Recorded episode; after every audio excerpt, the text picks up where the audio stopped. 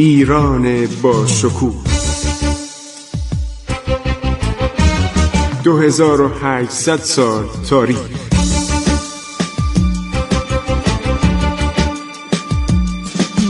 عبور از تاریخ.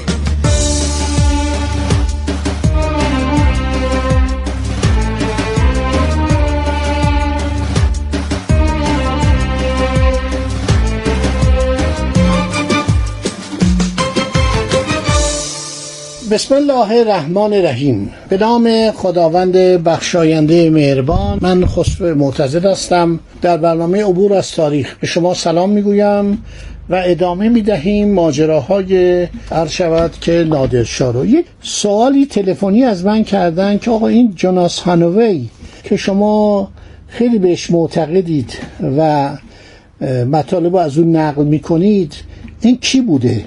و تا چه حد صحبتاش صحت داره. این آدم بزرگی بوده.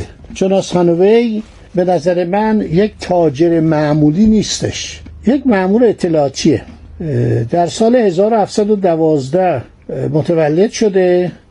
در سال 1786 فوت کرده. هر شود که عمرش چندان زیاد نبوده. این یک تاجری بوده و در کارهای سیاسی و نظامی هم بوده. از تجارت انگلیس در دریای خزر یک گزارش کافی نوشته در ابتدای کتابش کتابش چهار جلده. و بعدم سفرنامه از لندن به ایران از طریق روسیه و بازگشت از راه روسیه آلمان و هلند. بعد به نادر میگه قاسب سلطنت. یعنی فکر نکنید شیفته و عاشق نادره. از نادر به عنوان قاسب سلطنت صفویه. برای اینکه سلطنت صفویه در ایران مثل سلطنت استوارت هر شود در انگلستان بوده و اروپایی ها صفویه رو خیلی قبول داشتن.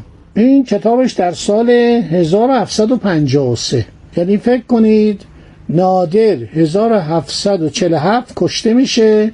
این چند سال بعد در لندن منتشر میشه. 11 تا نقاشی هم در کتابش هست. خیلی جالب نقاشی اون زمان هر شود که اینها یک شرکتی به نام شرکت تجارت روس تشکیل داده بودن. بعد اطلاعات خیلی کافی درباره ایران داره درباره ترکمان ها درباره برج های هرمی شک در نزدیک استراباد که به دستور نادر از جمجمه سر دزدان ساخته بودند که اینا بترسن و حمله نکنن.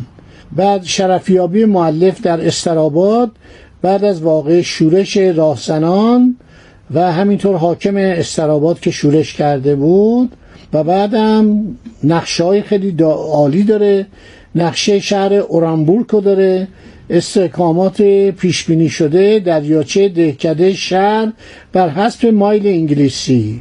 و بعد کتابش خیلی جالبه. مسیر معلف از لندن به زاریتس و لاهه. از طریق روسیه آلمان هلند سوال دریای خزر مسیر رود ولگا در داخل استانهای روسیه مسیر سفیر روس به ایران در سال 1740 در سواحل غربی خزر مسیر سفر جورج تامسون در مشرق دریا. خیلی مفصله. در مورد تجارت انگلیس با ایران در زمان ملکه الیزابت مطالبی داره. سفارت فردریک دوک هولشتاین در سال 1600 و عرض شود 63 در مورد زندگی آلتون جان آلتون که نیروی دریایی ایران رو درست کرد. و حکم از رضا قلی میرزا نایب السلطنه دریافت داشت برای بست تجارت دریای خزر. به تجارت ایران و دولت عثمانی اینا تو کتابخانه ملی ایران هست. بعدم درباره زندگی ایرانی توصیف اردو و ارتش ایران چطوری چادر می‌زنن تسلیحات چیه طریقه مسافر این کتاب باید ترجمه بشه. این کتاب باید کامل ترجمه بشه. به نظر من خیلی جالبه.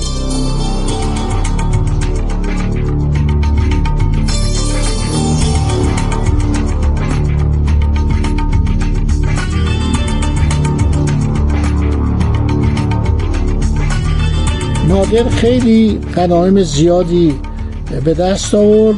صاحب جانگوشای نادری فعالیت مهندسان ایران برای پل بستن روی رودخانه‌های هند و از قبیل رود چهناب اشاره می‌کنه که بعضی از این پلا میشکست ارتش ناچار شد تعدادی کشتی جمعآوری کنه سپاهیان را سوار بر آن کشتی ها عرض شود که عبور بده. ارتش ایران در راه بازگشت به ایران به وزیرآباد یا اخنور رسید. تقیان آب رودخانه آغاز شد. خیلی از نظامی ها در آب افتادن و غرق شدن. بعد رود سند سرحد ایران و هند قرار گرفت. یعنی با تمام این کشور پاکستان کنونی جزو ایران شد. ممالک آن طرف آب اتک و دریای سند از حد تبت و کشمیر تا جایی که آب مزبود به دریای محیط اتصال یابد به علاوه ولایات تته و بنادر و قلوجات. تابعه قلوجات قلا باید باشه. به رسم پیشکش ضبط و به ممالک محروسه خاقانی انتظام یافت. بنابراین غزنین و کابل و عرض شود که تمام این نواحی پاکستان جزو امپراتوری ایران شد. نادر ناچار شد. پایتخت از اصفهان به مشهد انتقال بده که در وسط به اصطلاح ایالات امپراتوریش باشه.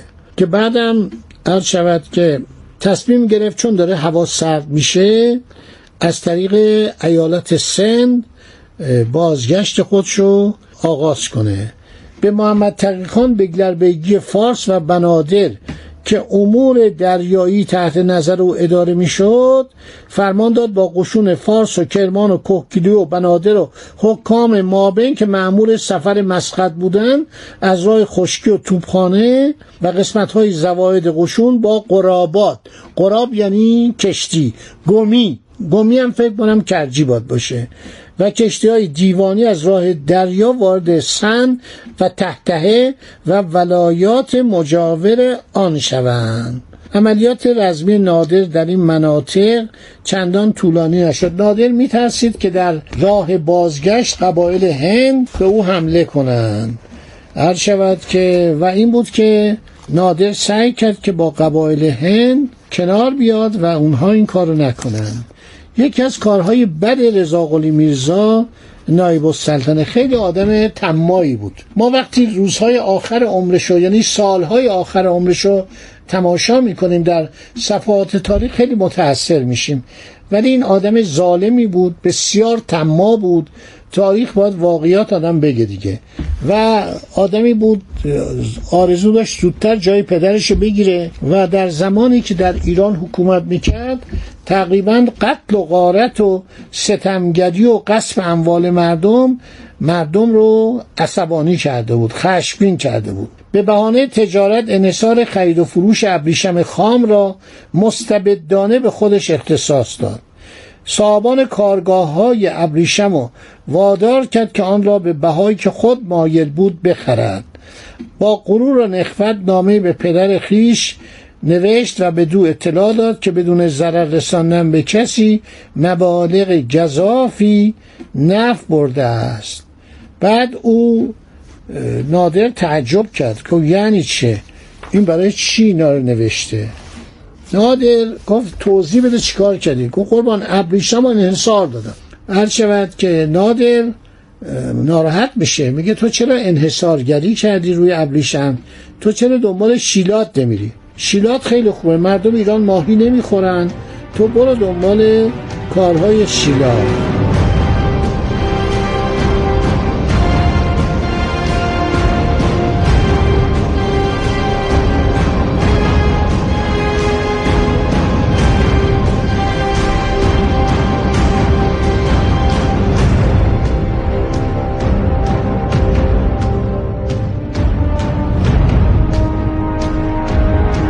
شود که ایرانی ها از غلبه نادر بر پادشاه هندوستان شادی می کردن. غنایمی را که از پادشاه هند گرفته شده بود بسیار گرانبها می داشتن. قاسمی از طرف نادر به ایران اومد اعلام کرد که علا حضرت مالیات یک سال تمام را به دانها بخشیده است بعضی ها گفتن سه سالو تحصیلداران که شروع به جمعآوری مالیات کرده بودند عرض شود که آن را پس دادند در جنوب ایران یک شورشای علیه او آغاز میشه. تقیخان حاکم شیراز محمد تقیخان شیرازی خیلی آدم لایقی بود و خیلی آدم اخاذ به بهانه‌های مختلف مردم رو اخاذی می‌کرد. ادهی سرباز رو در قایق‌های کوچک نشان برای تنبیه شورشیان به حرکت درآمد. اعراب مسقط که از کرکت ایرانیا نگران شده بودند کشتیهایی تهیه کردند. ترس و بیم آنها ظرف مدت کوتاهی برطرف شد. ترکان عثمانی شروع کرده بودن به فعالیت علیه ایران. بعد از قندهار دو سفیر عرض شود که به قسطنطنیه فرستاد. سفیر دوم به نام محمد رضاخان در ماه نوامبر 1738 به قسطنطنیه رسید. در آغاز معایبت به دستور سلطان او را به حضور سلطان عثمانی آوردند. خان ایرانی با کمال احترام به دوستی ایران و عثمانی تأکید کرد و به شاه عثمانی به سلطان عثمانی اطمینان داد که نادر شاه علاقه شدیدی به دوستی کامل با عثمانیا دارد خوب از ترکا دیاربک را پس بدهند و قسمت اولیای ارمنستان را به این کشور مسترد دارند و از عهدنامه خود با محمد شاه هندی چشم بپوشند. بعد نوشته بود استحکامات جدید رو در بغداد ویران کردند و به کاروانهای ایرانی اجازه دادن به هر نقطه امپراتوری عثمانی که می‌خواهند بروند. عثمانی هم قبول نکردند و گفتن سلطان عهدنامه با امپراتور آلمان و امپراتور روسیه خواهد بست و جنگ با ایران را آغاز خواهد کرد. خدا نگهدار شما تا برنامه بعدی که باقی مطالب رو به عرض شما عزیزان برسانم. عبور از تاریخ.